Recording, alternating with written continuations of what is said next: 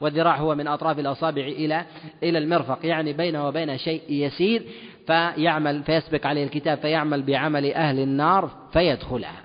وهذا إذا كان يعمل بعمل أهل الجنة ظاهره في الدنيا إذا كان يعمل بعمل أهل الغنى ولكنه إذا جاء القطاف قطاف الثمار يكون من أهل من أهل الخسارة فيكتب عليه الخسارة. وعكسه أيضا من يفعل من يعمل بعمل أهل النار حتى يكون ما بينه وبين الإذرة فيسبق عليه الكتاب فيعمل بأهل الجنة فيدخلها. كذلك من يأخذ بأسباب الفقر والإعراض عن الدنيا حتى إذا دنت أسبابه أغناها الله جل وعلا من فضله. فإذا تحقق هذا في أهل الجنة والنار كذلك أيضا في أهل الغنى في أهل الغنى والفقر. كذلك أيضا هو في أمور الآجال والأقدار في آجال الإنسان. الإنسان قد يأخذ بأسباب الهلاك فينجو. وقد يأخذ الإنسان بأسباب السلامة فيهلك. ولهذا تجد من الناس من يعتني بصحته ويأخذ بأسباب السلامة ويبالغ في ذلك يقصر عمره عن عن الشخص الذي يأخذ بأسباب الهلاك. فتجده في الثغور يجاهد في سبيل الله ويتعرض لمواضع الهلكة فتجده أطول الناس أعمارا.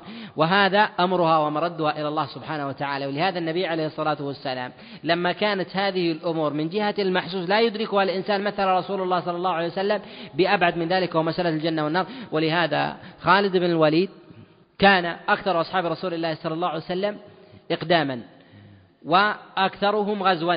حتى لما كان على فراشه قال ها أنا على فراشي. لا يوجد في جسدي موضع أصابع إلا وفيه رمية بسهم أو طعنة برمح أو ضربة بسيف. وها أنا أموت على فراشي لا نامت أعين الجبناء والمراد والمراد من هذا أن تعرض الإنسان لأسباب الهلاك وتعرضه كذلك لأسباب الغناء لا يخول الحكم عليه أنه من من أهل من أهل الهلاك. والمعلوم بالخبرة أن مرد ذلك هو إلى تقدير الله سبحانه وتعالى للإنسان وإنما هذه أمور من الأسباب التي يأمر الله جل وعلا بالأخذ بها. فقد تتحصل للإنسان وقد وقد لا تتحصل والغالب أن الغايات هي مربوطة مربوطة بأسبابها وهذا امتحان من الله جل وعلا واختبار. لهذا ما يتعلق في أمر الجنة أمر الله سبحانه وتعالى بالسلوك الصراط المستقيم وعدم الحيد عنه يمينا ولا شمالا. لهذا قال رسول الله صلى الله عليه وسلم للثقفي لما جاءه وسأله وقال قل لي قولا في الإسلام لا أسأل عنه أحدا بعدك. قال قل آمنت بالله فاستقم. يعني استقم على ما أنت عليه. إيمانك شيء واستقام استقامتك شيء لأنك لو لم تستقم على هذا الأمر.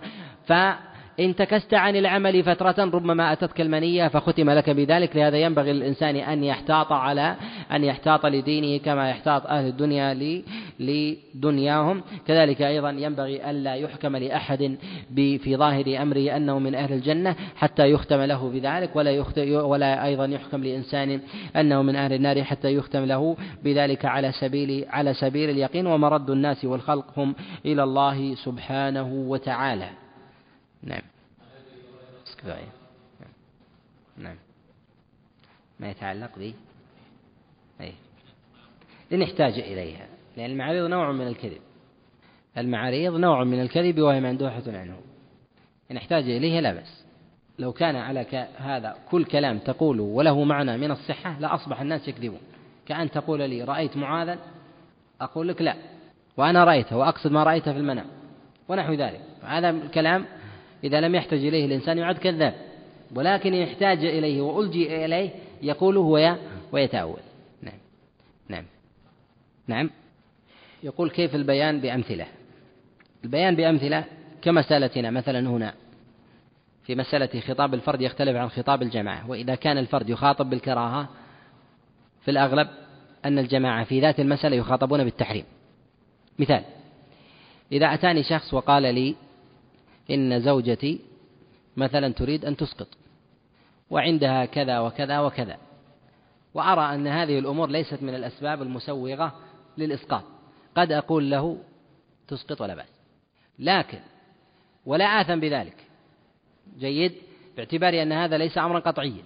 ولكن هل لي أن أخاطب الناس عموما أنه يجوز لكل أحد حملت زوجته ويريد أن يسقط ولو قبل قال نفخر أن هذا باب جائز للناس عامة؟ لا. نجد أن هذا لا ينزل يرتفع. في أبواب الكراهة للفرد يرتفع عند الجماعة إلى التحريم.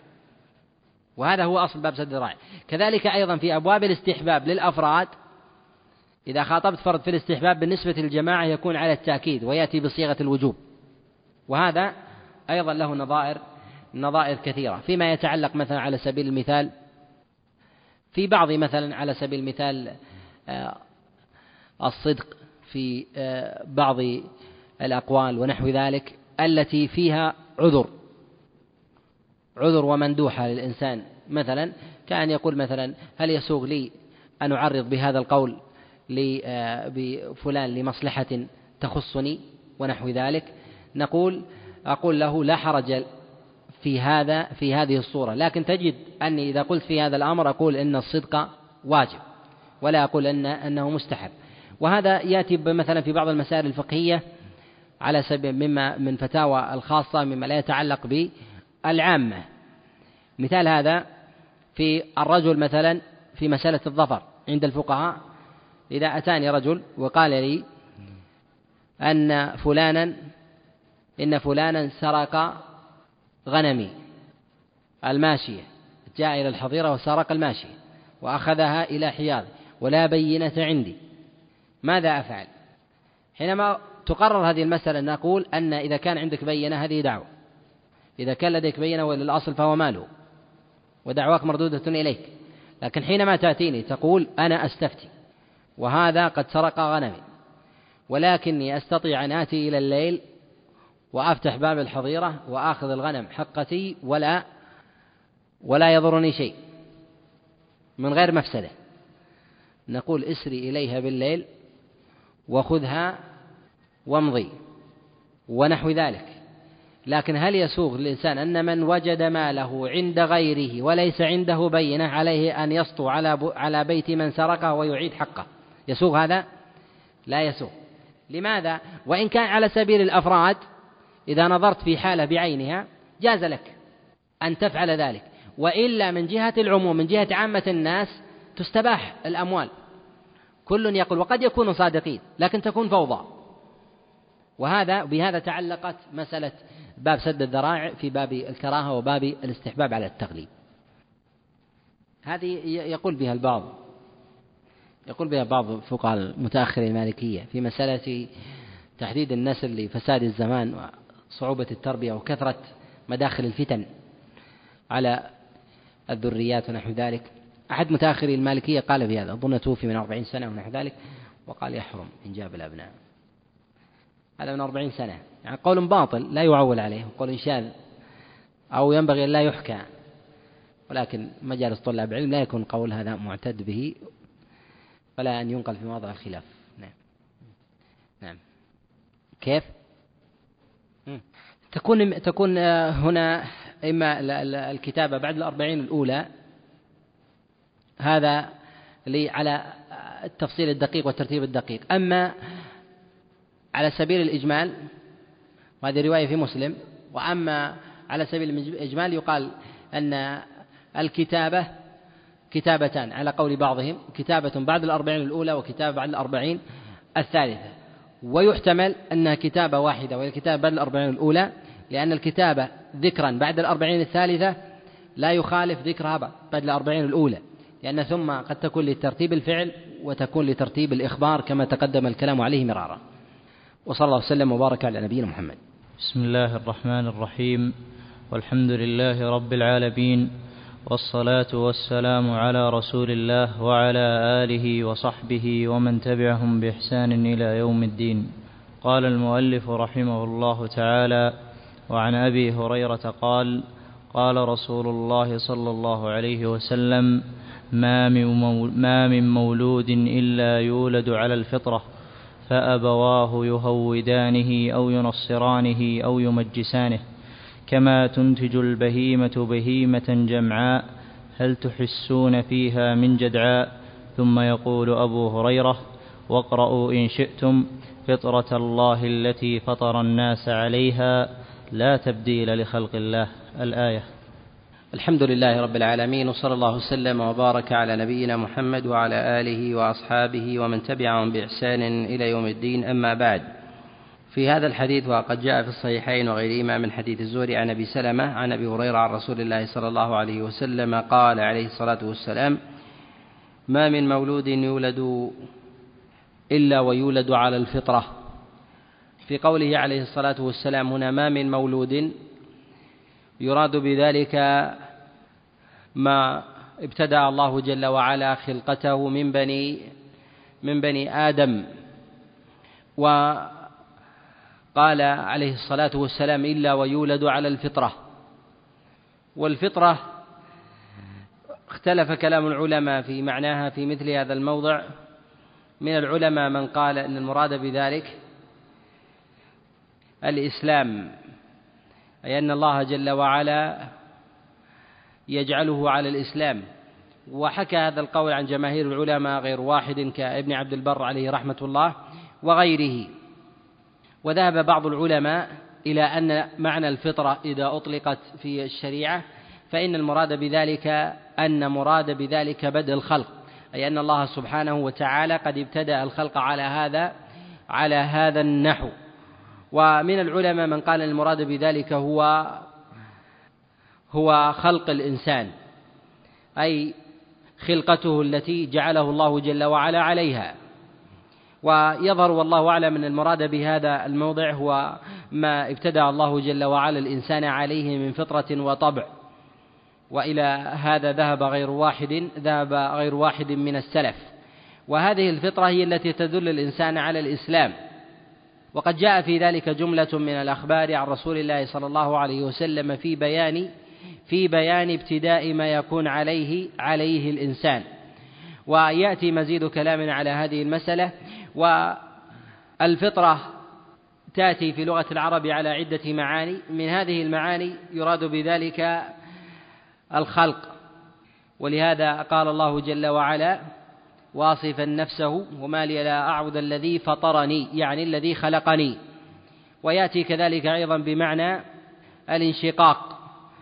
فهل ترى من فطور يعني انشقاق في في السماء؟ ويأتي بمعنى ابتداء الشيء وابتكاره.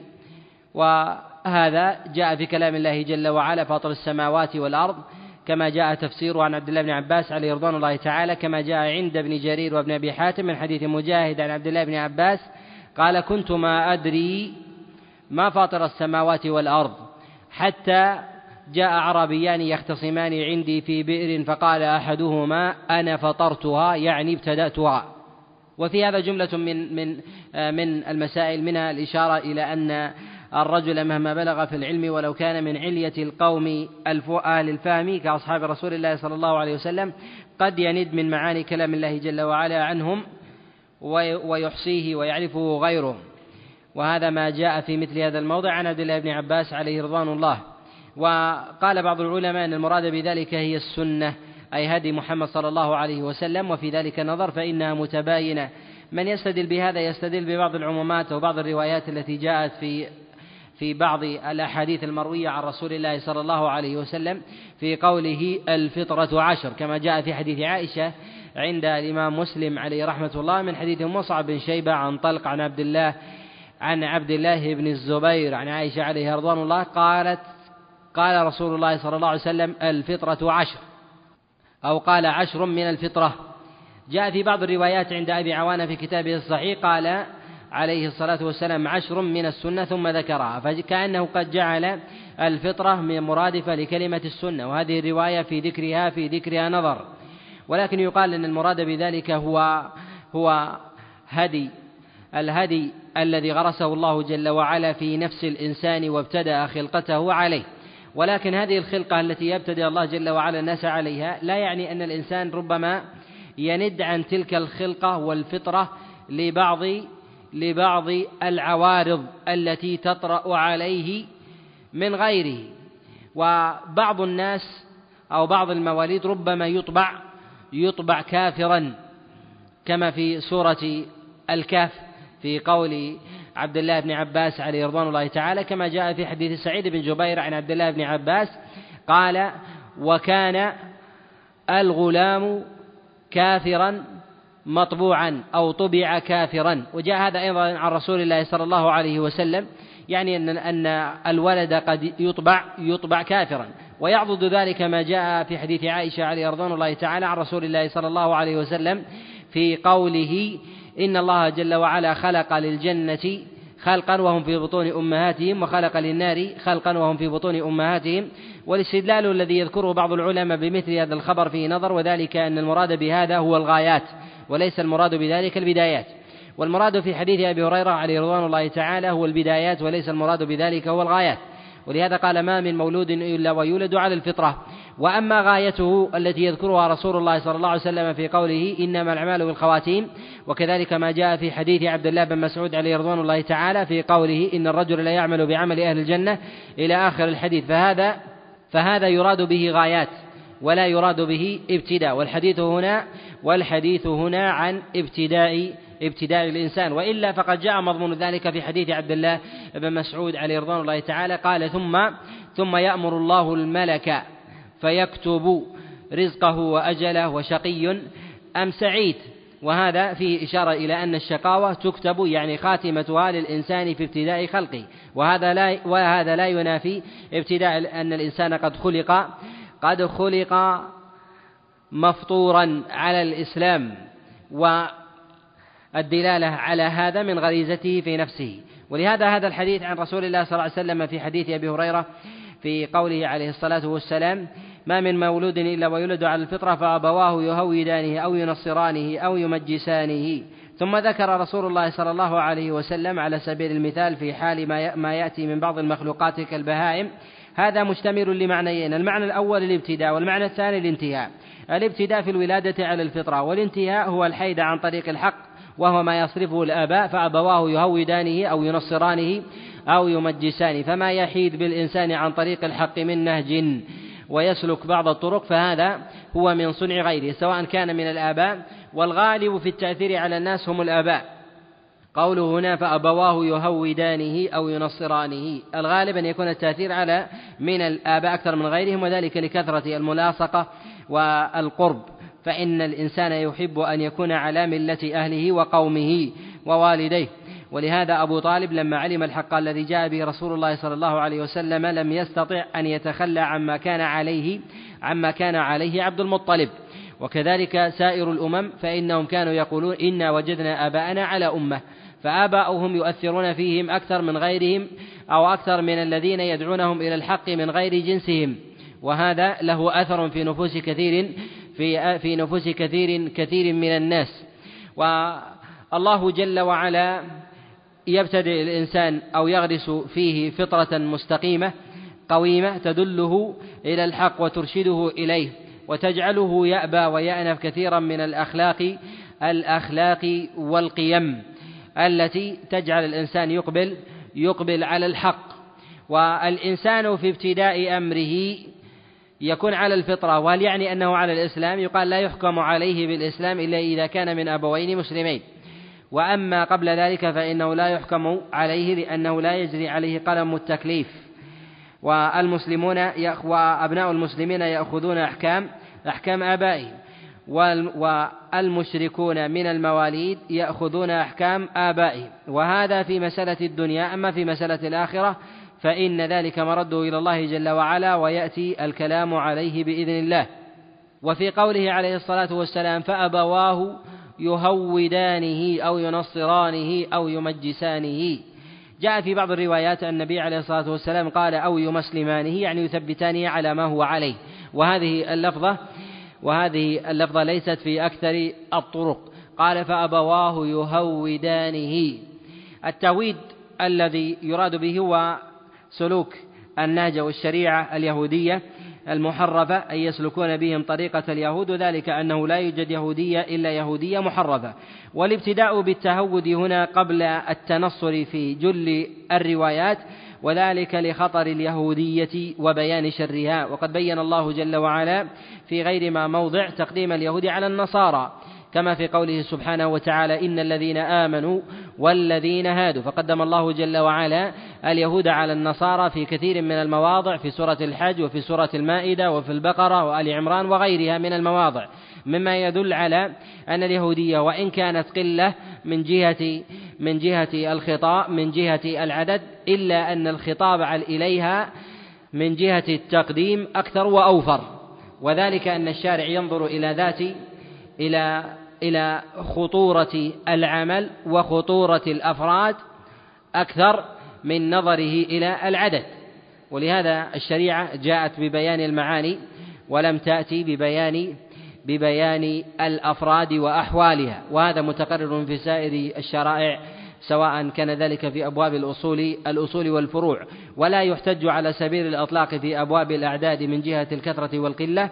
في اتباع الحق وإنما هذا يكون في بعض القرائن في بعض القرائن. فالله جل وعلا قد بين في أكثر المواضع في كثير من المواضع أن الكثرة لا عبرة بها بل إنها تدل الإنسان إلى الغواية والشر. وفي بعض المواضع يبين أن الله جل وعلا ربما يجعل الكثرة دليلا على الحق كذلك أيضا في مقابل ذلك ربما تكون تكون القلة هي دليلة دليل على دليل على الذم والأكثر أنها دليل على دليل على الصدق وذكرت في القرآن والسنة على سبيل على سبيل المدح في مقابل في مقابل الكثرة. وكذلك في النصرانية في مع كون هذه في كون النصرانية الذين يتدينون بالنصرانية من من أهل الإلحاد أكثر من الذين يتبعون اليهودية. ومع ذلك قدم رسول الله صلى الله عليه وسلم اليهود على على غيرهم. فيما يظهر لي لأسباب عديدة. منها ما تقدم من خطر اليهود وأن من دخل اليهودية يشق عليه أن يخرج منها. يعني أن الذين يدخلون في الإسلام من سائر الملل هم أكثر من اليهود. وذلك أنه بالنظر إلى التاريخ لا يكاد يوجد ويعرف الإنسان يهوديا قد دخل الإسلام إلا إلا في الندرة. وقد أدركت بعض أهل العلم الذين قد عمروا وبلغوا التسعين واعتنوا بأمر الدعوة قال أني لم أشاهد يهوديا بعيني على سبيل الحقيقة قد دخل الإسلام وحسن وحسن إسلامه. وأما النصارى فإن هذا فإن هذا فيهم كثير. وهذا من وجوه هذا التقديم لهذا الأمر. الأمر الثاني أن اليهودية أن اليهودية لها أثر في سائر الملل غير الإسلام. فالنصرانية تتأثر باليهودية أكثر من تأثر اليهودية بالنصرانية من جهة القوة في أمر دينهم وكذلك القوة في أمر في أمر دنياهم. ولهذا في بعض أعمال الدين تجد النصارى يتبعون في بعض أقوالهم ما يأتي في كتب اليهود كذلك أيضا كذلك أيضا العكس. في قوله عليه الصلاة والسلام يهودانه أو ينصرانه أو يمجسانه. المراد بذلك المجوسية.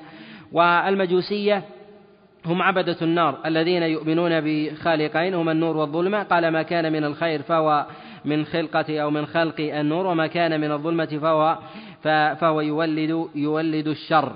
ويرون أن الليل هو موضع موضع الكوارث والعقوبات والنهار هو موضع موضع المحامد. ولهذا يعبدون ربما يعبدون ما يقاوم الظلمة. ولهذا ينصرفون بالعبادة إلى النار باعتبار أنها هي النور المستديم الذي يستطيع الإنسان أن يدحض به الظلمة. فيعبدون النار. ولهم جملة من الخرافات من عبادة من من عبادة بعض. المغيبات ونحو ذلك ولهذا قد تأثر بهم من خالطهم من بعض الطوائف الإسلامية كالرافضة وغيرهم من من الإيغال في بعض الأمور المغيبة وكذلك الإيمان بالرجعة وكذلك العصمة وتناسخ الأرواح وغيرها فإنهم يأخذون بهذا من المجوس.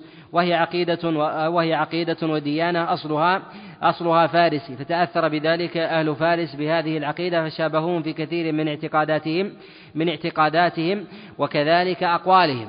وسبب التأثير في ذلك أن الذين دخلوا في الإسلام الذين دخلوا في الإسلام من فارس كثير منهم كانوا على المجوسية ولم ينتقلوا من اليهودية أو النصرانية إلى الإسلام وإنما دخلوا بواسطة بواسطة المجوسية. وهي عقيدة فاسدة باطلة وهل هي لها كتاب ثم حرف بعد ذلك أم كانت هي عقيدة بشرية؟ هذا من مواضع الخلاف. وجمهور العلماء على أنها ليست بعقيدة بعقيدة أو شرعة ربانية ثم بدلت ونسخت أو غير أهلها وعلماؤها ما جاء من من الوحي لأنبيائهم.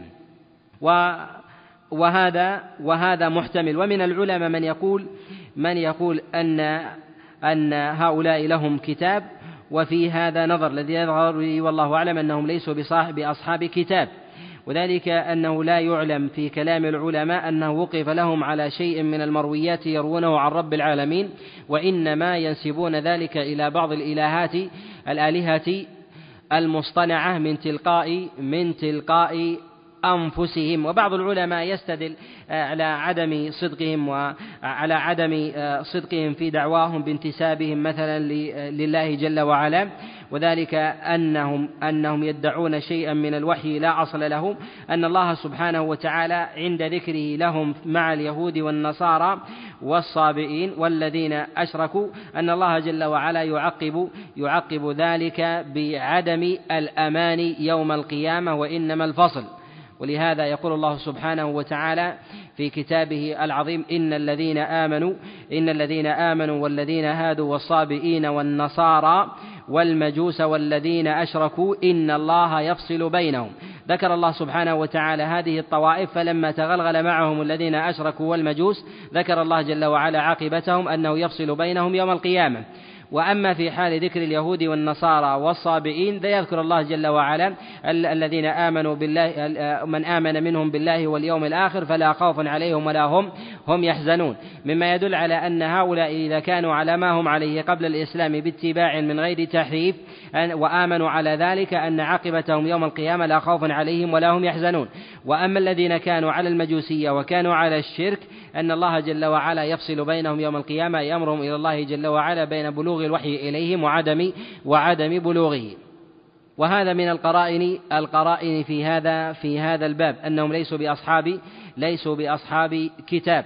وهم على طوائف متنوعة الذين يؤمنون بالنور والظلمة ونحو ذلك وهي طائفة محاربة من اليهود والنصارى وكذلك أيضا محاربة محاربة من قبل من قبل سائر طوائف الإسلام وإن كانت ضالة حتى حتى الطوائف التي تنتسب للإسلام انتسابا ولديها جملة من المكفرات كالرافضة وغيرهم فإنهم يحاربونهم ولا يقرون لهم ولا يقرون لهم بشيء من الصواب في ذلك.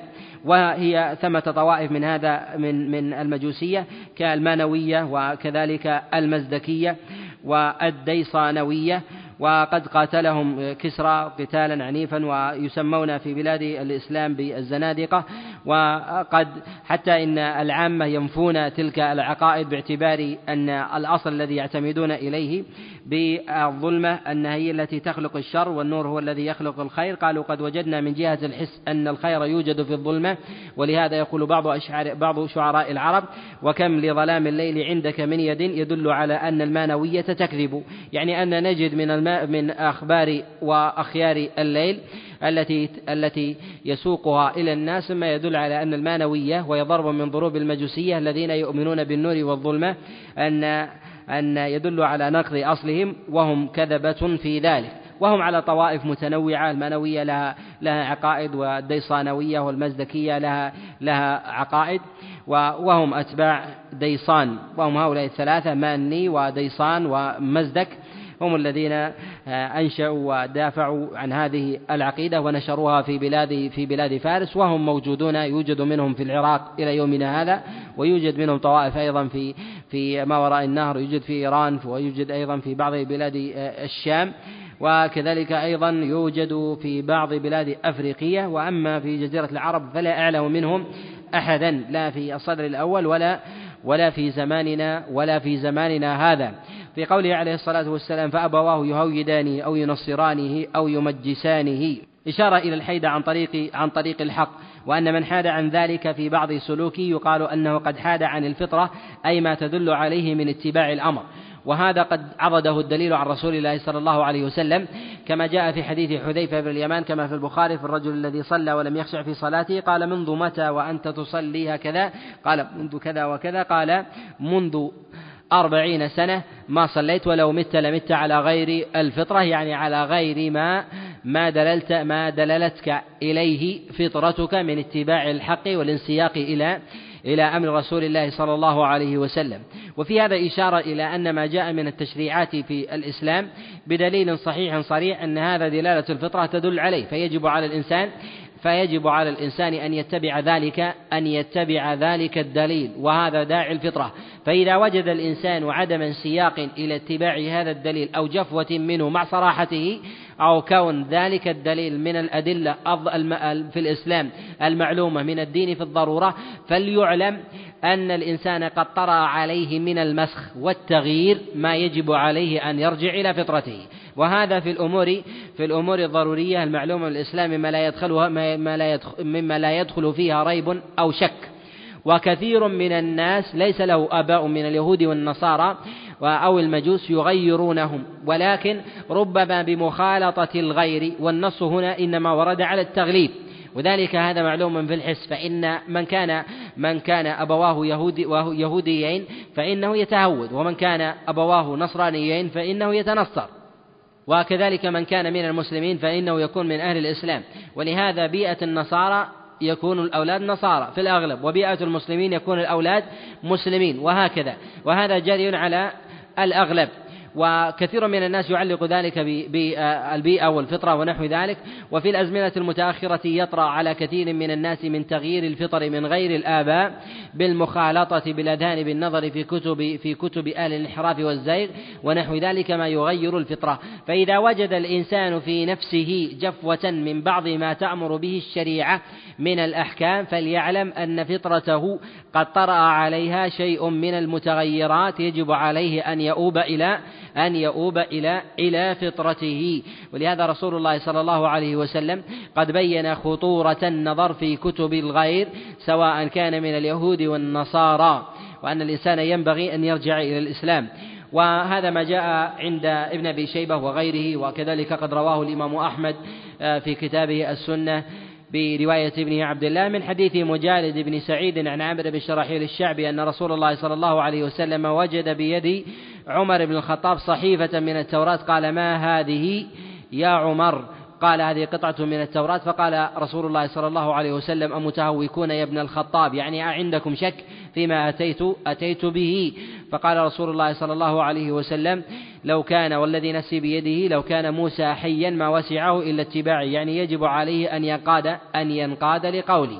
وهذا فيه إشارة إلى أن الإنسان إذا طلب الحق مما قد جاء فيه الدليل أو طلب أو أو طلب فهم بعض الشريعة في بعض الكتب السابقة ونحو ذلك فإنه يطلب عدما وربما يزيغ به ذلك عن طريق عن طريق الحق.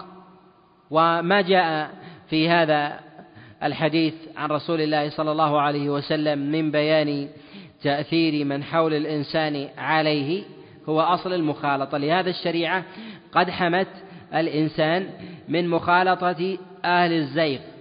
والضلال. ولهذا قال الله جل وعلا في كتابه العظيم فلا تقعدوا معهم. وعلل ذلك بتعليل يظهر تظهر منه تظهر منه نتيجة المخالطة. إنكم إذا مثلهم. يعني ستكون ستكون الحال كحال كحال أولئك بالمخالطة. وهذا بالأشياء بمخالطة الأشياء المحسوسة وذلك أن الإنسان لا يمكن أن يتحقق فيه مخالطة. بغير الحس وهذا في الزمن الأول. لما كان سبب وصول الإنسان وصول أقوال آراء الإنسان سبب وصول آراء الإنسان إلى غيره بالمخالطة الجسدية وهي الحسية نهى النبي عليه الصلاة والسلام عن تلك الوسيلة. ولكن في زمننا قد ترد المخالطة إلى الإنسان من غير مخالطة جسدية فالذي مثلا ينظر في كتب اليهود والنصارى أو ينظر في كتب الطوائف أو الفرق والمذاهب أو العقلانيين ونحو ذلك وهو في أوساط المسلمين يتحقق فيه وصف النص الشرعي فلا تقعدوا معه. فربما يكون ممن تتحقق فيه المخالطة وهو بين ظهراني المسلمين ويطرأ عليه التهود والتمجس والتنصر وهو في بلاد المسلمين ويخالف أمر رسول الله صلى الله عليه وسلم. وهذا لأن كثيرا من المسلمين يعلق رأيه أو قوله وفعله بشيء محسوس ولا ينظر إلى إلى الواقع. الشريعة إنما جاءت في مخاطبة قوم في الصدر الأول وذلك للأمية لعدم القراءة. وإنما يكون التقال الأفكار والآراء بمخالطة القوم أو الأقوام والشعوب بعضها مع بعض لهذا الشارع نهى عن الوسائل. ولو كانوا أمة تقرأ وتكتب كما جاء في رواية عبد الله بن عمر في حديث عبد الله بن عمر لما كان معه شيء من التوراة ونهى رسول الله صلى الله عليه وسلم نهى عن تلك القضية بعينها لأنها من القضايا النادرة لأن رسول الله صلى الله عليه وسلم يقول نحن أمة أمية لا نقرأ ولا ولا نكتب ولا نحسب. وفيه إشارة إلى أن هذه الأسباب غير موجودة فالخطاب من الشارع لا يتوجه إليها وإنما يتوجه إلى إلى المخالطة. لهذا ينبغي للعالم والعارف بالله جل وعلا أن ينظر إلى أحوال زمنه. وأن يخاطبهم كذلك بالنظر إلى المقاصد من غير نظر إلى إلى أسباب مجردة ما قصد الشارع الوصول الوصول إليها. ومن المؤسف أن كثيرا من المسلمين أو كثيرا ممن ينتسبون إلى الدعوة والعلم ينظرون إلى إلى مسائل مخالطة المشركين بالابتعاث إلى بلدانهم ونحو ذلك. ويرى كثيرا من المسلمين منغمسين بقراءة كتب الغرب والنظر في أحوالهم ولا ولا ولا يكون هذا في قلبه شيء أو لا يشكل هذا في قلبه شيء من أنواع الخطورة. ولا يرى هذا نوع من أنواع المخالطة التي قصدها رسول الله صلى الله عليه وسلم في النهي في هذا الموضع. ورسول الله صلى الله عليه وسلم مثل بشيء محسوس كما في هذا في هذا الحديث بالبهيمة وتقدم مرارا أن رسول الله صلى الله عليه وسلم يورد أحكاما كثيرة ويمثلها بأشياء محسوسة حتى يقرب الفهم من الإنسان كما تقدم معنا مرارا في في حديث النعمان بن بشير في الحلال بين الحرام بين في قصة الرجل في قصة ألا وإن لكل ملك حمى ألا وإن حمى الله محارمه وغير ذلك. وفي قوله بني الإسلام على خمس وفي قوله إشارة عليه الصلاة والسلام في أن المسلمين أن المؤمن للمؤمن كالبنيان يشده بعضه بعضا يعني لبنات ذلك البناء تكون مترابطة. إشارة إلى أن هذا البناء إذا اختل منه لبنة اختل اختل ذلك البناء وجدت فيه فجوة ينفذ تنفذ منها النظر وتبدو في ذلك العورات وربما كان هذا البناء على جرف هار ونحو ذلك. فالنبي عليه الصلاة والسلام يمثل بكثير من الأمثلة المحسوسة. لهذا ينبغي للإنسان في حال تعليمه أن يتجه إلى هذه المعاني وأن يكون من أهل البصيرة فيها. على نهج محمد صلى الله عليه وسلم. نعم. الله إليك. وعنه قال سئل رسول الله صلى الله عليه وسلم عن أطفال المشركين عمن يموت منهم صغيرا فقال الله أعلم بما كانوا عاملين. في هذا الحديث في حديث أبي هريرة عن رسول الله صلى الله عليه وسلم أنه سئل عن أطفال المشركين.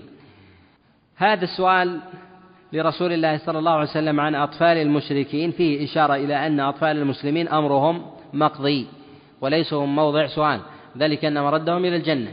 ولهذا رسول الله صلى الله عليه وسلم ما سئل عن الأطفال على سبيل العموم وإنما سئل عن أطفال المشركين.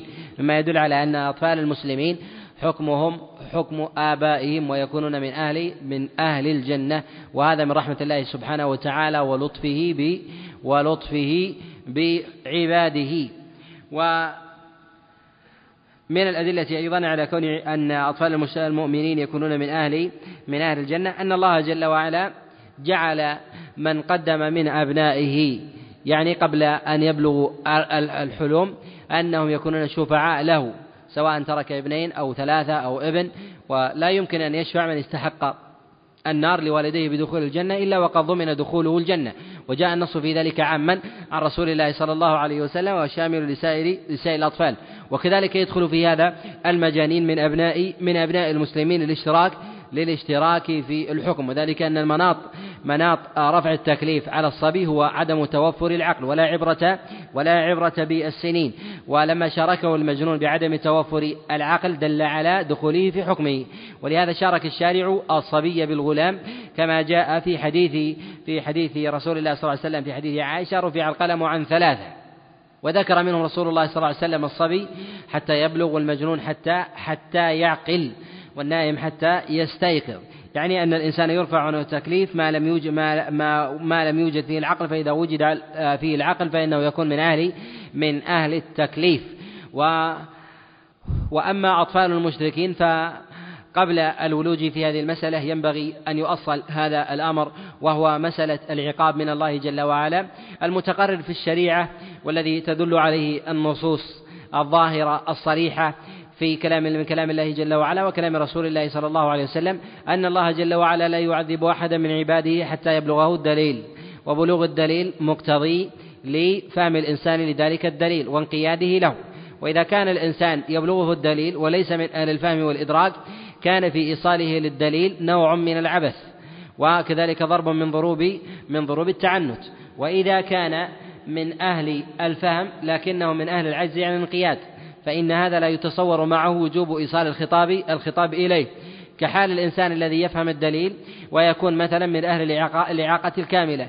ليس في جسده شيء يتحرك إلا أنه يدرك إلا أنه يدرك ما يسمع. فليس لأحد مثلا أن يوجه إليه الخطاب بالأمر بالإتيان إلى صلاة الجماعة ونحو ذلك. فإن هذا فإن هذا لا يتصور إلا أنه يخاطب بما يصل إليه ويفهمه مما يجب عليه من تكليف. وهو أن يؤمن بوجوب الصلوات الخمس وأنها ركن من أركان الإسلام ويخاطب بهذا النوع من الخطاب. وأما غير ذلك من الأمر بالانقياد أن يخاطب على سبيل الاعتقاد لا على سبيل على سبيل الامتثال. ولهذا قال الله جل وعلا في كتابه العظيم وما كنا معذبين حتى نبعث رسولا. لا يمكن لأحد أن يتصور أن يعاقب أن يعاقب إلا إلا بعد إلا بعد بلوغ الحجة إليه. وفي قوله سبحانه وتعالى حتى نبعث رسولا يعني رسولا بما جاء به رسول الله صلى الله عليه وسلم يبلغه ذلك سواء كان رسولا من الله أو رسول أو يكون هذا من الرسل عن رسول الله جل وعلا كما كان رسول الله صلى الله عليه وسلم يبعث عماله إلى الآفاق. فكل من كان في زمن النبي من دخل في الإسلام ليس كلهم رأوه. فليس كل أهل اليمن رجال ونساء الذين دخلوا في الإسلام ومن حول النبي عليه الصلاة والسلام من أهل الآفاق الذين آمنوا به في زمنه كانوا كانوا من أهل من أهل الإسلام. والمتقرر أيضا أن الشارع أمر بإيصال الحجة والبلاغ إلى الناس على سبيل الوجوب لمن بلغته لهذا قال الله سبحانه وتعالى مخاطبا نبيه وإن أحد من المشركين استجارك فأجره حتى يسمع كلام الله ثم أبلغه مأمنه. وقال رسول الله صلى الله عليه وسلم في الخبر المتواتر بلغوا عني ولو آية. وفي تقييده هنا ولو آية إشارة إلى أن الإنسان إذا بلغ أو وصل إليه شيء من الدين ولو يسيرا وجب عليه أن يبلغه إلى غيره حتى تقوم بذلك الحجة. ومعنى إيصال السماع هو أن يسمع الإنسان الحجة لغيره على وجه يفهمها لو أراد أن يفهم يعني أن تكون بلغته ولا تكون بلغة غيره. فإذا كان الرجل من أهل العرب تبلغ إليه الحجة والدليل على وجه يفهمها لو أراد. يعني لو أراد أن يفهم. ومعنى تقييد ذلك بالإرادة أي أن الإنسان إذا بلغته الحجة على وجه يفهمها لو أراد أن يفهم لكنه إذا لم يكن من أهل الإرادة كالذي يضع أصبعيه في أذنيه أو يحدثه غيره بخطاب الشرع ولكنه ينشغل وينصرف إلى أمور الدنيا ونحو ذلك فإن هذا فإن هذا مخاطب ويجري عليه ويجري عليه التكليف باعتبار أن الإنسان لم ينصرف إلى اتباع الحق.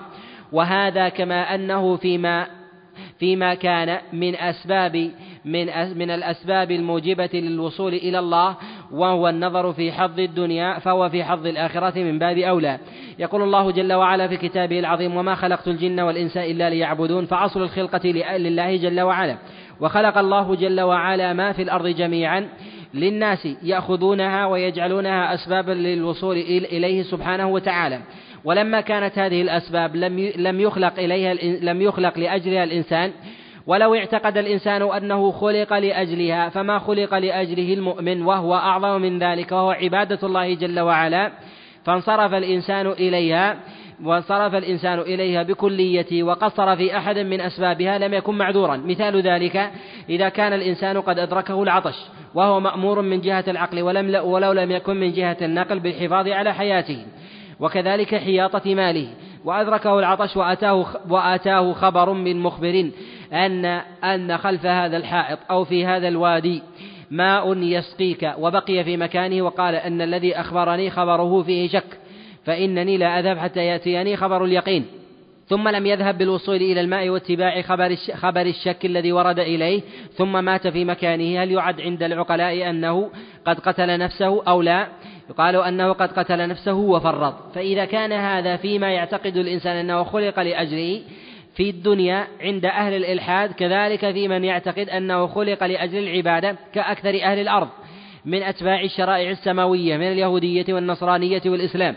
فإذا بلغه شيء من الإسلام ولو على سبيل الشك على وجه يفهمها لو أراد أن يفهم ثم لم يتبع الحق وبقي على ما هو عليه فإنه مخاطب ويستحق العقاب. لهذا قال الله سبحانه وتعالى مخاطبا نبيه كما تقدم وإن أحد من المشركين استجارك فأجره حتى يسمع كلام الله. قال حتى يسمع. ومعنى السماع أن ينفذ إلى عقله شيء يفهمه لو أراد أن يفهم. وإذا كان هذا على صورة لا لا يفهمها الإنسان كأن يخاطب الأعجمي بلغة عربية أو يخاطب العربي بلغة أعجمية فإن ولو كان المعنى حق فإنه ليس من أهل الخطاب وإنما المراد بذلك أن يسمع سماعا حقيقيا. والسماع في الشريعة إذا أطلق إذا أطلق المراد به الإفهام. إذا أطلق المراد به الإفهام وهو أن الإنسان يسمع خطابا يعني إذا سئل سؤالا عن الخطاب الذي وجه إليه رد على ذلك على ذلك جوابا. وأما فهم الحجة ومردها القلب فإن الشريعة لا تنظر إلى ذلك لا تنظر لا تنظر إلى ذلك. والدليل على هذا جملة من الأدلة منها أن الشارع قد ربط ذلك بالسماع ومنها أن الإفهام مرده إلى القلب وهو الأمر الباطل ولو أردنا أن نرجع ذلك إلى أمر باطل لتعطلت الشريعة وتعطلت إقامة الحدود فكل أحد يقول أني لم أفهم ما أمرتني به. ورسول الله صلى الله عليه وسلم كان يكتب الكتابات إلى أهل الآفاق ولا ينظر هل فهموا أم لا. وهذا ظاهر في إسماع رسول الله صلى الله عليه وسلم من المشركين كافة بالخطاب بالوحي الذي أمره الله جل وعلا بإيصاله إليهم. فلما كان يصل إليهم على نحو يفهمونه لو أرادوا أن يفهموا ولكنه لما كانوا لم يريدوا لما انقسموا على طوائف منهم من لم يرد الفهم وأعرض. ومنهم من فهم وبقي كحال كفار قريش لأنهم قد نزل عليهم القرآن على لغة عربية يفهمونها لو أرادوا. لهذا قال الله جل وعلا في كتابه العظيم وجحدوا بها واستيقنتها أنفسهم ظلما وعلوا. يعني استيقنوا فهموا في قلوبهم لكنهم في الظاهر ما قالوا أننا لم نفهم. مع ذلك عاملهم رسول الله صلى الله عليه وسلم معاملة الظاهر ولم يعاملهم معاملة الباطن. إذا علم هذا تقرر لدينا أن من لم تبلغ من لم يبلغه الدليل على وجه يفهمه لم ي... لو أراد أن يفهم أو لم يكن من أهل الخطاب أن الله جل وعلا لا يعذبه ومن ذلك أطفال ومن ذلك أطفال المشركين ومجانينهم. وإنما اختلف العلماء فيما عدا ذلك. وهذا محل اتفاق عند العلماء أن أطفال المشركين لا يدخلون النار مع آبائهم إلا من امتحن في الآخرة ولم يجب فإنه يكون معهم كحال امتحان امتحان الدنيا. وبه نعلم أن ما يطلقه بعض العلماء من أن الآخرة ليست موضع تكليف بالإطلاق فيه نظر على هذا النحو. وذلك أن الآخرة يكون فيها نوع تكليف خطاب. أن الإنسان إذا فعل امتثل يؤجر وإذا لم يمتثل أي أنه يجري عليه القلم في ذلك الموضع كحال كحال أطفال المشركين وكحال المجانين. اختلف العلماء في أطفال المشركين على عدة أقوال على عدة عدة أقوال. ذهب جماعة من العلماء إلى أن أطفال المشركين محلهم الجنة وقالوا قد دل الدليل عن رسول الله صلى الله عليه وسلم أنهم يكونون من خدم أهل الجنة وقد جاء في ذلك جملة من الأخبار عن رسول الله صلى الله عليه وسلم منها ما رواه الطبراني من حديث الأعمش عن يزيد بن أبي زياد عن أنس بن مالك ان رسول الله صلى الله عليه وسلم قال أطفال المشركين خدم أهل الجنة وهذا الخبر مضاعف فإنه من رواية يزيد بن أبي زياد وقد جاء من وجه آخر. عن رسول الله صلى الله عليه وسلم قد رواه ابن منده من حديث محمد بن إسحاق عن يزيد بن أبي حبيب عن سنان بن سعد عن أبي مالك عن رسول الله صلى الله عليه وسلم أنه قال إن أطفال المشركين خدم أهل الجنة إن أطفال المشركين خدم أهل الجنة. يعني أنهم يدخلونها ولكن ليسوا ليسوا من ليسوا ممن دخلها بسبب الإيمان وإنما لخدمة أهل الجنة تغليبا لرحمة الله سبحانه وتعالى. وهذا الخبر من جهة الرواية ضعيف من جهة الرواية ضعيف. وقد ذهب إلى هذا القول جماعة من العلماء وهو قال به جماعة من المحققين من فقهاء الحنابلة والشافعية وغيرهم ومن العلماء من قال إن أطفال المشركين يمتحنون في الآخرة فلا يحكم لهم بجنة ولا يحكم لهم بنار وإنما يمتحنون كحال امتحان كحال امتحان المعتوه كما جاء عن رسول الله صلى الله عليه وسلم في قصة الأربعة المحتجين يوم القيامة في وهم وهم الأقرع والمعتوه والمجنون. وقد جاء عن رسول الله صلى الله عليه وسلم في صحيح مسلم من حديث معاذ بن هشام عن أبيه عن قتادة آه، عن قتادة عن أنس بن مالك عن رسول الله صلى الله عليه وسلم وجاء من وجوه آه، عدة عن رسول الله صلى الله عليه وسلم قالوا أنهم يمتحنون يوم القيامة ويسألون يبعث الله جل وعلا لهم رسولا ويأمرهم ب قيل بدخول الجنة وقيل بدخول النار فإن دخلوها فإن دخلوها كانت عليهم بردا وسلاما وإن لم يدخلوها كانوا من أهل النار. قالوا وفي هذا إشارة إلى أن من امتثل الأمر بما فيه نوع كلفة بما يخالف بما يخالف شهوة النفس أن الإنسان أن الإنسان يرزق من ذلك حظا عظيما عند الله سبحانه وتعالى. قال وهذا هو نوع مما يعانيه الإنسان في الدنيا من انقباض عن عن شهوات الدنيا ولذائذها التي تكون عاقبتها على الإنسان سيئة في دنياه. وذهب إلى هذا جماعة من المحققين. ذهب إليه شيخ الإسلام ابن تيمية وابن القيم وكذلك الحافظ بن كثير. و وآخرون أيضا قد ذهبوا إلى إلى هذا القول. وأحاديث الامتحان المروية عن رسول الله صلى الله عليه وسلم فيها فيها كلام. وهي بمجموعها يدل على أن لها أصل أن الامتحان في الآخرة حاصل. ولما كان كذلك ناسب أن يكون لمن لم تبلغه الحجة. كحال الذين يحتجون كالرجل الذي يكون من أهل الفترة أو المعتوه الذي يحتج يوم القيامة مع هؤلاء فيقول يا رب إن إن الصبية يضربون يضربونني بالبعرة. يعني يرمونني احتقارا ولم أكن من أهل الإدراك والفهم فكيف أخاطب بالدليل؟ ثم الله عز وجل يبعث لهؤلاء رسولا سواء آه، كانوا من هؤلاء الصنف أو كانوا ممن يقاس عليهم قالوا في الصبية من باب من باب أولى. الصبية من باب أولى وهم أولى بإرسال الرسول إليهم والامتحان ممن كان معتوها لأن المعتوه يكون لديه نوع عقل وإدراك. بخلاف الصبي مثل الذي يموت في مهده وهو في حال الرضاع. ليس لديه عقل وعقله ربما ربما بعض البهائم تدرك من الإدراك من المصالح وتتقي من الشرور وتتبع من أمور من أمور حماية جسدها وحفظ دمها ما لا يتبعه ما لا يتبعه ويعرفه آه، الصبي في في مهده. وبه يعلم أن أن الامتحان يدل عليه الأصل. كذلك أن إذا أخذنا بالأصول المتقدمة أن الشارع لا يعذب أحدا حتى يبعث رسولا فلما لم يكن هذا في الدنيا ناسب أو لزم أن يكون في الآخرة. والله جل وعلا قد حرم الظلم على نفسه وجعله بين العباد محرما. فليس لأحد لم يرسل إليه رسول ثم يعاقب. والله جل وعلا يتنزه عن مثل عن مثل ذلك. وبهذا نعلم أن إطلاق العلماء على أنهم لا يدخلون النار ابتداء متقرر. ولهذا ثمة قول وهو قول ثالث أن أطفال المشركين يكونون من أهل الجنة أيضا. وهذا قول قد ذهب به آه، قلة. وهذا المراد بهذه الأقوال أقوال أهل السنة. ومن ومن آه، بعض الطوائف الإسلامية من قال أن أطفال المشركين أنهم يكونون يكونون من أهل من أهل النار كآبائهم وهذا في حكم في حكم العاقبة. أما في حكم الدنيا فأطفال المشركين حكمهم كحكم المشركين. حكمهم كحكم المشركين.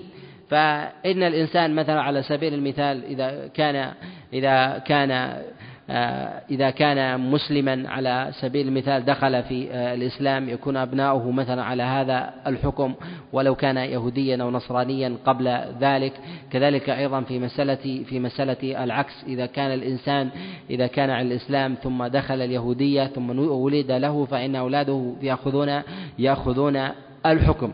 كذلك أيضا في حكمهم من من جهة الدنيا من جهة الجزية ونحو ذلك. لا يقال أنه يأخذ الجزية يؤخذ الجزية على من كان من كان كافرا ومن كان دون ذلك فإنه لا يؤخذ لا يؤخذ عليه. يقال أنه يؤخذ حتى على المجنون في قول بعض الفقهاء وإن كان جماهير الفقهاء لا يميلون إلى إلى هذا القول. وثمة آثار في كلام السلف في هذه المسألة تقدم الإشارة الإشارة إليها. إلا أن الشارع قد استثنى أطفال المشركين من جملة من أحكام البالغين منهم كمسألة آه، قتلهم كما في قصة سعد في قصة من أنبت ومن لم ينبت من اليهود وكذلك قتلهم في الغزو وهذا يقال أن هذا الاستثناء هو على باب الرحمة والشفقة ولهذا يدخل في هذا الشيخ الكبير مع دخوله في مع دخوله في الخطاب والتكليف وكذلك أيضا المرأة لا تقتل مع دخولها في الخطاب والتكليف. قال إن المنع من هنا هو منع شفقة ورحمة لا كون ذلك أنه لا يدخل من باب الأسماء فهم يطلق عليهم أنهم مشركين كحال المشركين من آبائهم في في سائر بلدان أهل الشرك والكفر. كفاية. نعم في سؤال. نعم.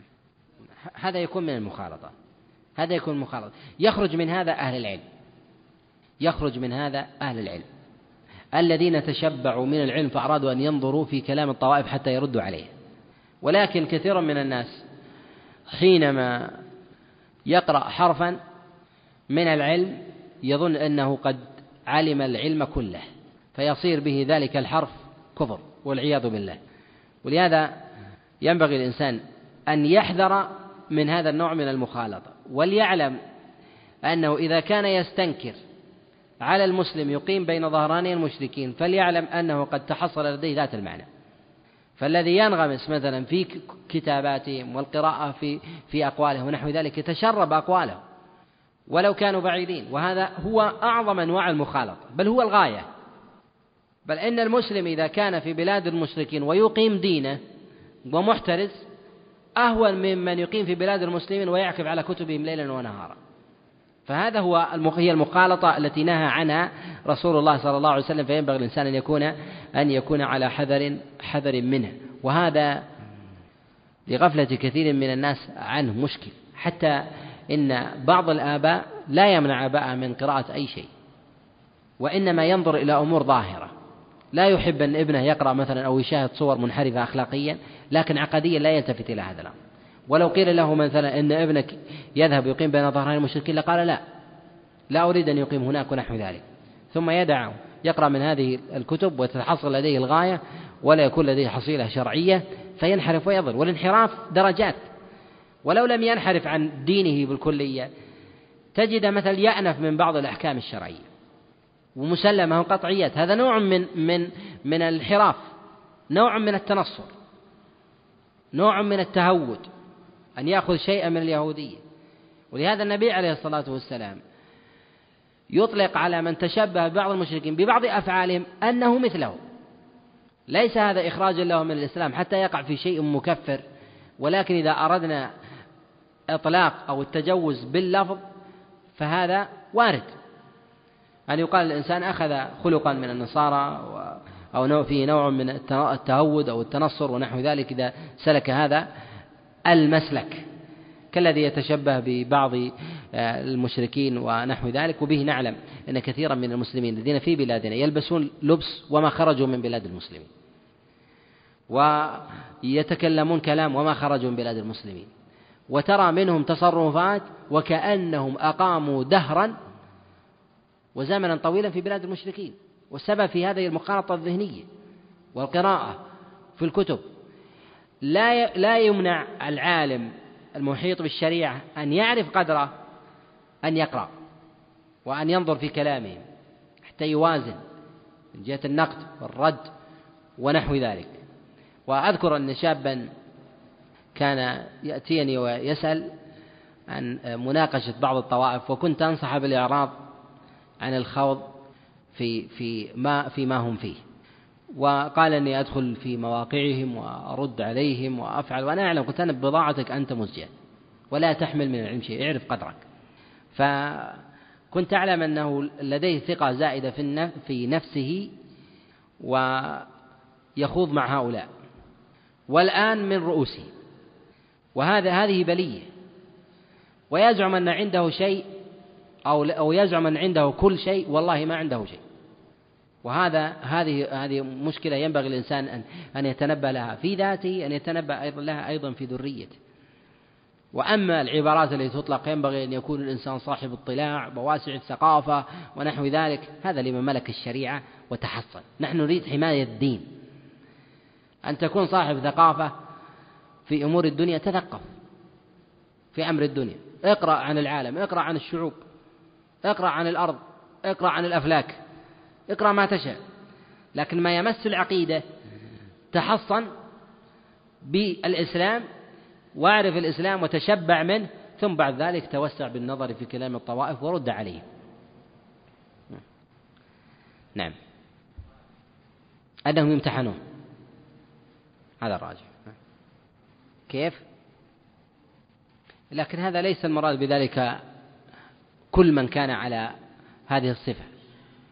وإنما ذكر وصفا من آه، من من ذريته من كان من من آه، من كان على الإسلام والملة الحنيفية سواء كان ذلك بعد الامتحان أو بعد أو أو قبله ممن تحقق فيه الاتباع قبل ذلك أو بعده بعد ورود الامتحان عليه.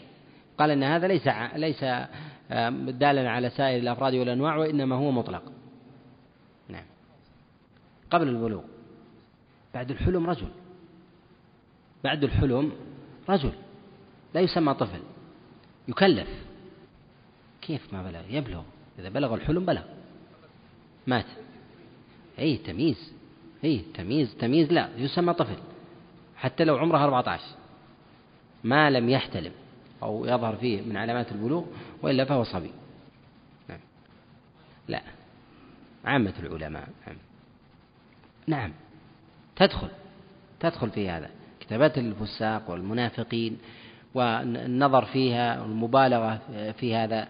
هذا أيضا يعني من الرزايا ونعني هذا النوع من هذا الأمر الذي تتكلم عنه. مسائل الفساق والمنافقين ونحو ذلك. وللأسف الشديد كل من يدخل في القراءات الحديثة في الأفكار وفي التيارات ونحو ذلك يعلم ظاهرا من الأفكار. لا يستطيع أن يؤصل هذه الأفكار ولا يستطيع أن يرجعها إلى إلى قواعد وأصول. وأعظم مشكلة في التيارات والأفكار المعاصرة أنها ليس لها أصول. ليس لها أصول. فالعلماني السعودي يختلف عن العلماني المصري. والعلماني المصري يختلف عن العلماني الشامي. يتباينون. ليس لهم عقيدة. وهذا خطأ في المواجهة وهذا يتحمل من الذي يتحمله؟ يتحمل العلماء المعتزلة أول ما ظهرت من الذي أصل لها؟ أصل لها العلماء علماء الإسلام أصلون أعطوهم أصولهم قالوا هذه أصول ينبغي تمشوا عليها إحنا نرد عليكم على هذه الأصول لكن فضفاضة فتجد شخص ينتمي إلى الفكر العلماني أو الفكر الليبرالي ونحو ذلك يقول بقول يكفره ليبرالي وعلماني شامي أو مصري ونحو ذلك وهكذا. فتجد ثمة خلاف لا يواجه بعضهم بعضا وذلك لأن الدافع في ذلك شهوات. وإن كان مرد ذلك إلى العقل الدافع إلى هذا من جهة الأصل شهوات والدافع إلى العقلانيين من المعتزلة الأوائل شبهات وليست شهوات. ولهذا المعتزلة الأوائل منهم عباد وصلحاء. وهؤلاء كلهم أصحاب شهوات وزنادقة وربما لا يصلون ولا يعترفون بشيء من هذا. فيختلف يعني آه، منبع الخروج المعلومة من العقل. لهذا ينبغي الإنسان أن يرجعهم إلى أصولهم. بالإمكان أن يقال أن أصولهم المساواة. هذا من الأصول اللي ينطلقون ينطلقون منها. أن يقال أصولهم العدل من أصولهم الحرية. تجمع هذه الأصول ثم يحاول أن تضبط تجمع لهم أربع خمسة أصول ثم آه، تخرج ثم لماذا يختلفون في تنزيلها؟ وهل الاختلاف هذا دليل على أن هذه الفكرة فضفاضة لا أصل لها. وما حد ذلك عندهم؟ توضع لها هذه القواعد ثم تعطى إياهم وتبين للناس أن أصول هذه العقيدة وهذا المذهب هي هي على هذا النحو. بحيث الناس يعرفون ما هي الأصول؟ ثم يردون عليها. وأعظم إشكالية في المتلقين الآن أن الخطاب خطاب فضفاض. يعتني بجزئيات وليس له أصول. فيسحر الباب كثير من الناس ولا يستطيع ولا ولا يتمكن كثير من الناظرين في ربط هذه الجزئيات بالأصول. ولكن الإشكال الأكبر من هذا أيضا أن من يدعو إلى هذا ينظر في الجزئيات ولا يربطها بأصولهم يربطها بأصول الإسلام. كمسألة حرية عدل مساواة وهكذا. فهم فرعوا وما أصلوا وتركوا التأصيل للعامة بحسب أذواقهم فيأخذون الفرع ويلحقونه بالإسلام. وهذا نوع من التضليل والمكر والخديعة. فينبغي للعلماء وآل المعرفة أن أن يرجعوا هذا إلى هذا الأمر. وقد كتبت كتابا في هذا الأمر أسأل الله عز وجل أن أن ييسره ببيان أصولهم وإرجاعها إليهم والتدليل على ذلك والإشارة إلى السبب آه، عدم تباينهم وسبب عدم حرص هؤلاء أصلا على التأصيل تأصيل الأفكار والتي يدعون إليها. السبب أنهم يريدون الوصول إلى جزئيات آه، ولا يريدون الوصول إلى إلى كليات يريدون جزئيات ثم آه، أن يكون الربط في ذلك فضفاض وعام تارة في الشريعة تارة يبطونه في العقل تارة يبطونه بالمصلحة تارة يريدون التشعب بالأمر وهذا يلزم منه عدم عدم التعصيب. أسأل الله عز وجل التوفيق صلى الله عليه وسلم وبارك على نبينا محمد. وعنه قال قال رسول الله صلى الله عليه وسلم لا يقولن أحدكم اللهم اغفر لي إن شئت. اللهم ارحمني إن شئت. ليعزم في الدعاء. فإن الله صانع ما شاء. لا مكره له. حال الإنسان بالنسبة لعبده ومولاه إذا أمره بأمر فالأصل فيه إنفاذ, إنفاذ الأمر على الوجوب. ويقيد بالمشيئة رفعا للكلفة والحرج عليه. فيقال افعل كذا إن شئت يعني أنه إما أن يكون على التراخي لا على الفور وإما أن يكون على الاستحباب لا على الإيجاب. وهذا لا يليق في حق الله سبحانه وتعالى فهو متنزه فهو متنزه عنه. المحظور الثاني في تقييد الدعاء بالمشيئة أن الإنسان إذا قيد دعاءه بالمشيئة فيه إشارة إلى استغنائه عن المدعو وذلك لوجود كفاية في في ماله أو في نفسه عما يدعوه عما عمن يدعوه. وذلك كقول الإنسان إذا أراد أن يسأل حاجة فيقول لفلان أعطني ماء إن شئت. فهذا فيه إشارة إلى أن الإنسان إما أن يكون فيه غنية في ذاته وكفاية أي أنه ليس من أهل العطش والحاجة الشديدة وإما أن يكون لديه من الماء ما يكفيه ويريد الزيادة. وهذا لا يليق في حق الله سبحانه وتعالى فإن الإنسان ما يرزق من مال أو من أو من طعام أو من شراب أو من راحة بال وسعة رزق فهو من فضل الله جل وعلا سواء كان قد سبق قبل ذلك أو كان مما يريد الإنسان أن يسأله وهذا لا يليق في حق الله جل وعلا. المحظور الثالث في هذا المعنى أن الإنسان يسأل يسأل غيره فيريد الإنجاز والفور وإذا كان في حظ غيره في حظ غيره للحاجة المسؤولة سواء كانت من مال أو غيره أقرب من حظ نفسه. فإن الإنسان آه، في عادة إذا أراد أن يسأل غيره ينظر إلى حظ نفسه وحظ غيره. فإذا كان لحظ في فإذا كان لحظ غيره وهو المسؤول أقرب من حاجته يعني في حظ نفسه فإنه يعلق المشيئة. وذلك أن الإنسان إذا سأل الله جل وعلا الرحمة والرزق وقيدها بالمشيئة أي كأنه يدخر ذلك الرزق أو ذلك الغفران لحظ الله جل وعلا وهذا محظور. ولهذا ينص العلماء عليهم رحمة الله على أن النهي الوارد عن رسول الله صلى الله عليه وسلم في هذا الخبر أنه نهي على التحريم لا على الكراهة. ونص على هذا غير واحد من العلماء كابن عبد البر عليه رحمة الله وكذلك الحافظ بن حجر. ومن العلماء من حمله على الكراهة. وهذا ظاهر كلام الحافظ النووي عليه رحمة الله في جملة من مصنفاته منها ما في كتاب الأذكار والصواب في ذلك أنه على التحريم لا على الكراهة. إذا تضمن هذه المحاذير الواردة في هذا في هذا المعنى. وأولها أرجحها لأن النبي عليه الصلاة والسلام قال فإن الله لا مكره له. يعني أن الإنسان لا يستطيع أن يلزم الله جل وعلا ولا يمكن أن يتصور ذلك فضلا عن تحققه ورودا في حق الله سبحانه وتعالى. فلما كان كذلك فإن الإنسان لا يليق لا يليق في حقه أن يعلق المشيئة بدعائه. وذلك أن الله جل وعلا إن شاء أعطى وإن شاء منع. وليس لحاجة أن الإنسان يقيد ذلك بالمشيئة فأصل أفعال الله سبحانه وتعالى متعلقة بمشيئته سبحانه وتعالى. ويخرج من هذا أن يعلق الإنسان المشيئة بعلم الله جل وعلا فيما يأتي فإن الله سبحانه وتعالى له العلم المطلق التام الكامل فإن الله جل وعلا يعلم ما كان وما يكون وما سيكون وما لم يكن لو كان كيف يكون. وهذا غاية العلم وكماله وهو لله جل وعلا. ولا يمكن أن يتصور ذلك لأحد لأحد من لأحد من الخلق. ويرد في بعض النصوص من كلام رسول الله صلى الله عليه وسلم وكذلك في كلام الله جل وعلا ذكر المشيئة فيما يتضمنه فيما يتضمن الدعاء. وهذا كما جاء في حديث رسول الله في قول رسول الله صلى الله عليه وسلم للأعراب طهور إن شاء الله. وهذا قد جاء في الصحيح. منهم من حمل ذلك على أنه على الدعاء. قال وهذا صارف للنهي هنا عن رسول الله صلى الله عليه وسلم أنه عن التحريم إلى الكراهة وتقييد ذلك عن رسول الله صلى الله عليه وسلم. فيه رفع الكلفة والحرج مما يجري على كلا على ألسنة الناس. وفي هذا التقييد نظر ولا أعلمه بهذا الاستنباط وهذا التقييد في كلام في كلام الأوائل وإنما هو في بعض كلام المتأخرين.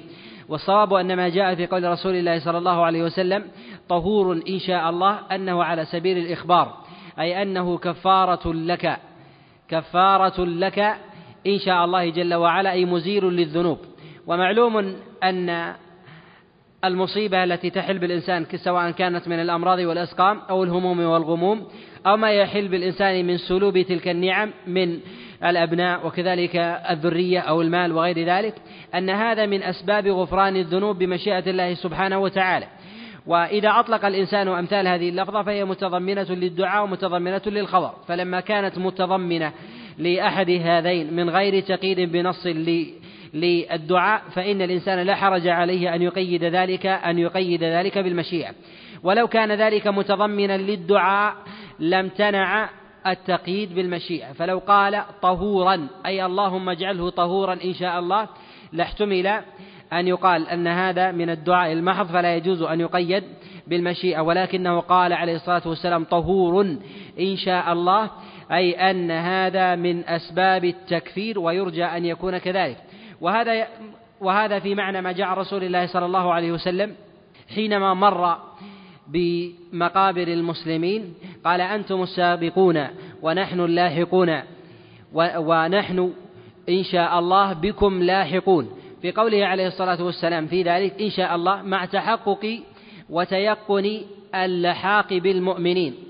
وهذا متضمن لمعنيين. المعنى الأول أن الله جل وعلا يلحق هؤلاء بأهل هذه الدار وفاة وهذا متيقن.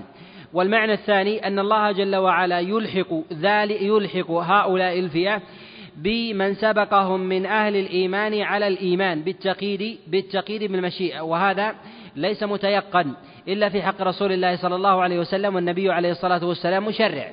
فلما كان محتملا لهذين المعنيين ناسب أن يلحق رسول الله صلى الله عليه وسلم بذلك الخبر التقييد بالمشيئة. وهذا وهذا سائغ.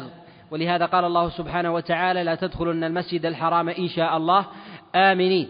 وهذا التقييد بذكر بذكر المشيئة هنا هو متضمن للمعنيين السابقين. المعنى الأول الدخول وهو متحقق بوعد الله سبحانه وتعالى. الأمر الثاني مسألة الأمان. وهو متعلق أيضا بمشيئة الله جل وعلا مع أن الله سبحانه وتعالى قد تضمن لعباده يقينا بدخولهم المسجد الحرام. ولكن مسألة الأمان ومسألة القتل فهذا أمر مما أخفاه الله جل وعلا وعلقه سبحانه وتعالى بمشيئته. ولهذا يقال يجوز للإنسان إذا أطلق لفظا في صورة الدعاء ويريد به الخبر أن يعلقه أن يعلقه بالمشيئة. وإذا كان بصورة دعاء لا يفيد نوعا من أنواع الإخبار فإنه لا يجوز للإنسان أن يقيده أن يقيده بالمشيئة. وذلك لأن الله سبحانه وتعالى وتعالى لا مكره لا مكره له. وفي هذا تضمن لمعنى جليل القدر وهو أن الإنسان إذا كان إذا كان يعلم أن الله سبحانه وتعالى ينهى عبده عن دعائه وتقييد ذلك بالمشيئة. وذلك أن المشيئة فيها نوع إجلال وإكرام ولكنها في هذا التقييد لكرم الله سبحانه وتعالى وفي هذا السياق ينهى عنها وهي متضمنة للتنقص. ولهذا يقال أن الإنسان ينبغي له أن يكثر من سؤال الله جل وعلا حاجته وإن وإن قلت ولا يستكثر وإن ك ولا يحتقر. ويسأل حاجته وإن كثرت ولا يستكثر ذلك على الله جل وعلا فإن خزائنه خزائنه ملآ. لكرم الله جل وعلا المطلق ولسعة رزقه وفضله سبحانه وتعالى يتعرض لعباده بالسؤال. وكذلك الكرم والإكرام لهم بل إن الإنسان إذا لم يسأل الله جل وعلا يغضب عليه. ومعنى الغضب؟ أي أن الإنسان إذا لم يتوجه لله سبحانه وتعالى بسؤاله حاجة بسؤاله حاجته فإن الله جل وعلا يغضب عليه. فيه إشارة إلى وجود استغناء في قلب الإنسان عن سؤال الله سبحانه وتعالى وكفاية بما بما أعطاه جل وعلا. وكذلك يتضمن نوعا من أنواع سوء الظن به سبحانه وتعالى. أي أن الله جل وعلا لا يعطي عبده لا يعطي عبده من الحاج لا يعطي عبده من الحاجات إلا بقدر سؤاله. ولهذا جاء النبي عليه الصلاة والسلام كما تقدم الإشارة إليه من لم يسأل الله يغضب عليه. وينبغي للمؤمن أن يتحلى بآداب الدعاء التي أرشد إليها رسول الله صلى الله عليه وسلم. ومنها في هذا الموضع من أن الإنسان يعزم على المسألة مسألة الله جل وعلا سواء ما يتعلق في أمر دنياه من سؤال من سؤال الله جل وعلا الرزق كما جاء في بعض الروايات هنا في حديث أبي هريرة في قوله اللهم اغفر لي اللهم ارزقني إن شئت. أي جمع هنا في هذا الموضع ما يتعلق بأمر الآخرة وهو غفران الذنوب وما يتعلق أيضا بأمر الدنيا وهو رزق الله جل وعلا لعبده من أمور الدنيا سواء كان من الأموال والبنين أو غير ذلك.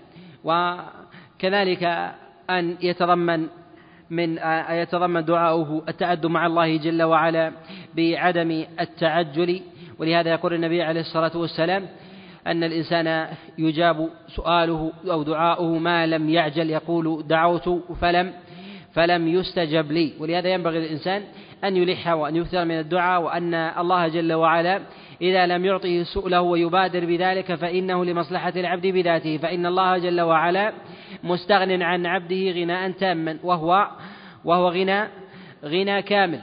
فلا يقال أن الله جل وعلا يؤخر السؤال لمصلحة تعود إليه فإن هذا لا يتصور. فلما كان الله جل و... فلما كان الله سبحانه وتعالى يتحقق في هذا الكمال التام ناسب أن يقال أن التأجيل هنا هو لمصلحة العبد بذاته.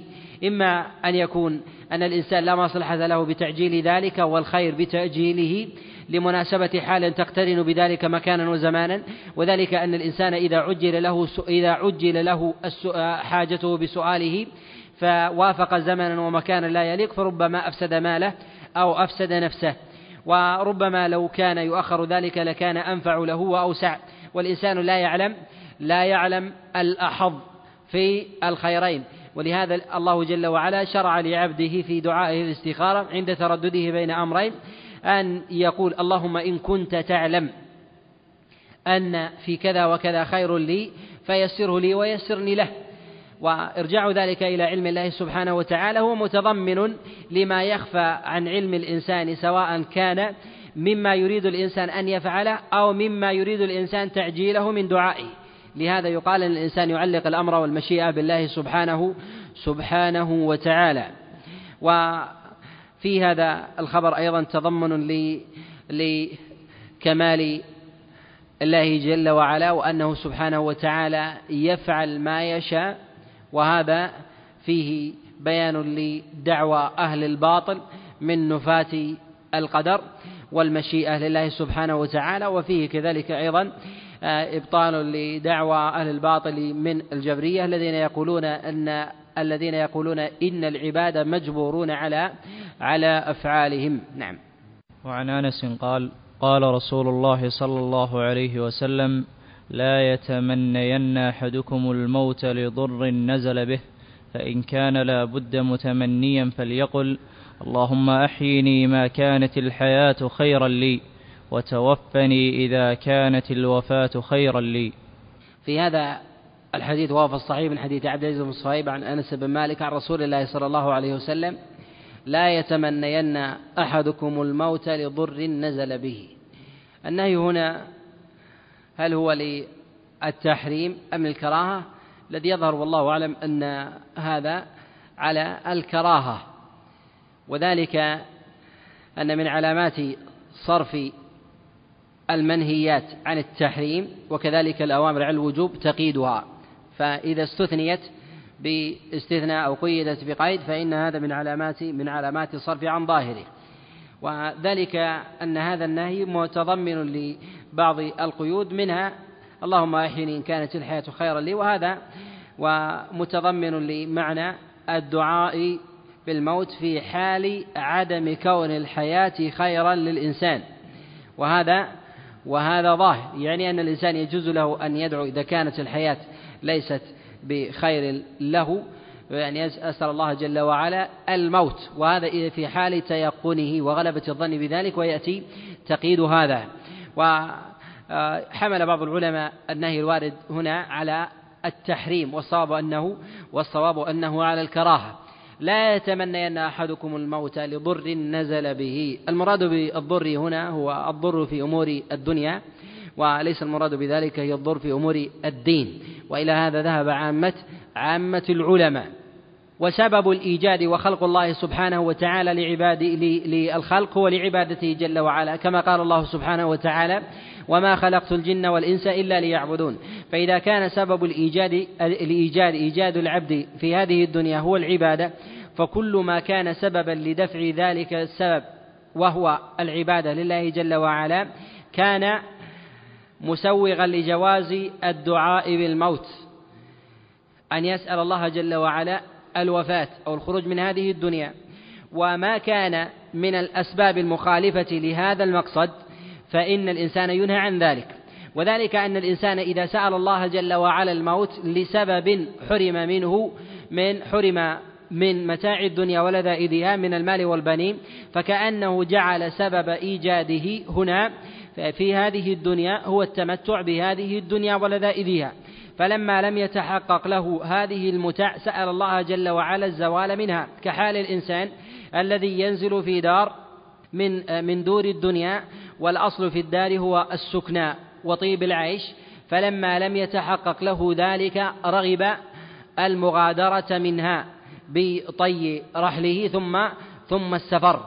ولكن يقال أن الإنسان في سبب وجوده في هذه الدنيا النص في ذلك صريح وهو أن يسأل الله جل وعلا أن يعينه على طاعته. ولهذا نجد النصوص كثيرة من كلام الله جل وعلا وكلام رسول الله صلى الله عليه وسلم بسؤال العبد ربه أن يعينه على أداء ما أوجب الله جل وعلا عليه وكذلك في بيان سبب إيجاد العباد في هذه الدنيا. وبه نعلم أن الإنسان في سؤاله الموت لا يخلو من حالين الحالة الأولى إذا كان دافع ذلك فقد أمر من أمور الدنيا ونزول شيء من المصائب في هذه الدنيا على العبد. من الأمراض والأسقام ونحو ذلك فإنه ينبغي له ألا يسأل ألا يسأل الموت ويكره ذلك في حقه. وذلك لتضمنه جملة من المحظورات منها ما تقدم الإشارة إليه وذلك أن سبب الإيجاد هو عبادة الله جل وعلا فلما تحققت مع نزول هذه المصائب بل إن المصائب ربما كانت من الصوارف التي تصرف الإنسان عن الدنيا وتجعله من أهل الإقبال على الله. فلما كان كذلك فلما كان كذلك كان الدعاء بالموت لا يتحقق معه هذا المعنى. وكذلك لتضمنه سوء الظن بالله سبحانه وتعالى وذلك أن هذه المصائب مما يرفعه الله جل وعلا عن العبد ويريد الله جل وعلا بعبده تكفيرا للذنوب فكأنه قد خالف المقصد الذي بينه الله جل وعلا من إنزال من إنزال هذه هذه المصائب. الأمر الثاني وهي الحالة الثانية في تمني الموت أن يكون سبب ذلك عدم القيام بأمر الله سبحانه وتعالى على الوجه الذي يرضيه. وهذا في حال استحكام الفتن واستغلاقها أو في حال ضعف الحواس ضعف حواس الإنسان.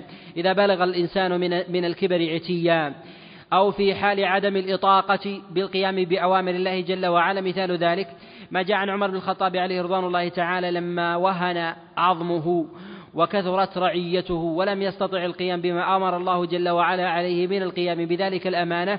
فقال عمر عليه رضوان الله تعالى اللهم قد كثرت رعيتي وكبرت سني فاقبضني إليك غير غير مفتون يعني أني لا أطيق القيام بهذه الأمور والتكاليف العظيمة. والذي يستطيع أن يقوم بذلك هو من قواه الله جل وعلا وأعطاه من القدرة في الحواس مما يستطيع أن يتتبع أحوال الرعية. ممن أتاه الله جل وعلا بسطة في الجسم. ويحرم من ذلك الإنسان إذا بلغ من الكبر عتيا وهذه سنة الله جل وعلا في عباده.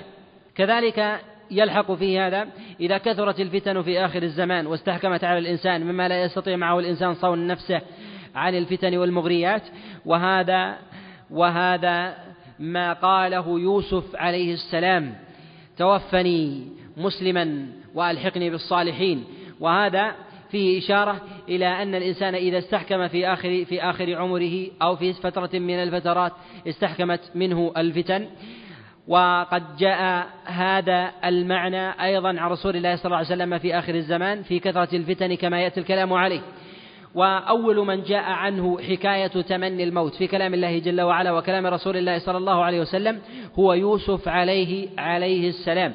وجاء أيضا في كلام مريم حينما ولدت وخشيت أن تفتن وأن يوقع في عرضها تمنت الموت. فقالت يا ليتني مت قبل هذا. يعني قبل هذا الحدث. وهذا وإن كان لا يتضمن تمني الموت في الحال إلا أنه يتمنى الإنسان الموت قبل ذلك. وهذه نوع من المصائب المصائب الدنيوية المتضمنة لشيء من المصائب في الدين. المصائب في الدين وهو قال قدح في عرض الإنسان ودينه. ولهذا تمنت الموت قبل قبل أن يحصل أن يحصل ذلك. وكذلك من الأمور التي يسوغ فيها وتندرج تحت مسائل تمني الموت لفوات مقصد الإيجاد وهو العبادة. أن يتمنى الإنسان الموت عند حضور الأجل وإن كان عند قرب ودنو الأجل والشعور بذلك. وإن كان ممن يقوم بالعبادة كما كان رسول الله صلى الله عليه وسلم يقول حينما حضره الموت كما جاء في الصحيحين قال في الرفيق الأعلى في الرفيق في الرفيق الأعلى. وذلك أن من أحب لقاء الله أحب الله لقاءه. ومن كره لقاء الله كره الله كره الله لقاءه. كذلك إذا كان الإنسان من أهل الاستكثار في العمل والطاعة والبعد عن الذنوب والعصيان وخشي من زمن يأتي يصرفه يصرفه عن حق الله سبحانه وتعالى قبل وقوع الفتن. وهذا مما لا حرج مما لا حرج فيه. ومن الأمور التي يجوز للإنسان فيها أن يدعو تضمنا لمعنى الموت من غير نص وهو أن يدعو الإنسان أو يتمنى الإنسان أن لم يكن بشرا. يعني يتمنى الإنسان أن يكون بهيمة أو شجرة تعضد أو يتمنى أن يكون طائرا ونحو ذلك فهذا جاء جاء عن السلف. أنهم يتمنون أنهم لم يكونوا لم يكونوا بشرا. هذا قد جاء عن أبي بكر وعمر بن الخطاب وعلي بن أبي طالب وجاء عن أبي ذر وجماعة من السلف. قد روى أبو داود في كتابه الزهد من حديث مجاهد عن عبد الرحمن بن أبي ليلى عن أبي ذر أنه كان يقول ليتني كنت شجرة تعضد وجاء أيضا عن عمر بن الخطاب عليه رضوان الله تعالى أنه تمنى أن يكون أن يكون كبشا يأكل فيسمن فيذبحه أوله فيطبخ فيطبخ فيطبخ فيطبخونه ثم يأكلونه قد جاء من حديث جويبر عن الضحاك عن عمر بن الخطاب في انقطاع. وجاء من هذا الوجه عن أبي بكر الصديق عليه رضوان الله تعالى أنه رأى طائرا عصفورا على شجر فقال هنيئا لك تحيا وتذهب وتأكل.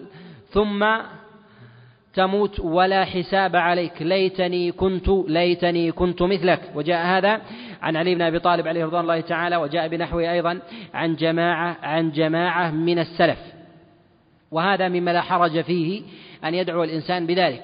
وإن كان الأدلة قد دلت في كلام الله جل وعلا وفي كلام رسول الله صلى الله عليه وسلم أن يتمنى الإنسان لو مات قبل حدوث هذه المصيبة ولو كانت ولو كانت دنيوية. ولكن في حال الإنسان لا يتمنى الموت كان يكون الإنسان مثلا نزلت به مصيبة كوفاة أبيه أو وفاة أمه فتمنى أن لو مات قبل قبل هذا الشيء. لا حرج عليه ولا يدخل هذا في أبواب المنهيات. وقد جاء هذا عن عائشة عليه رضوان الله تعالى كما جاء في حديث هشام بن عروة عن أبي عن عائشة عليه رضوان الله تعالى أنها قالت ليتني مت مت قبل هذا. وجاء أيضا في قصة مريم عليه السلام فيما تقدم الكلام عليه في كلام الله سبحانه وتعالى. فهذا مما لا حرج فيه وهو كحال تمني الإنسان. أخي المستمع الكريم تابع ما تبقى من مادة هذا الشريط على الشريط التالي. مع تحيات تسجيلات الراية الإسلامية بالرياض هاتف رقم أربعة تسعة واحد واحد تسعة ثمانية خمسة. والسلام عليكم ورحمة الله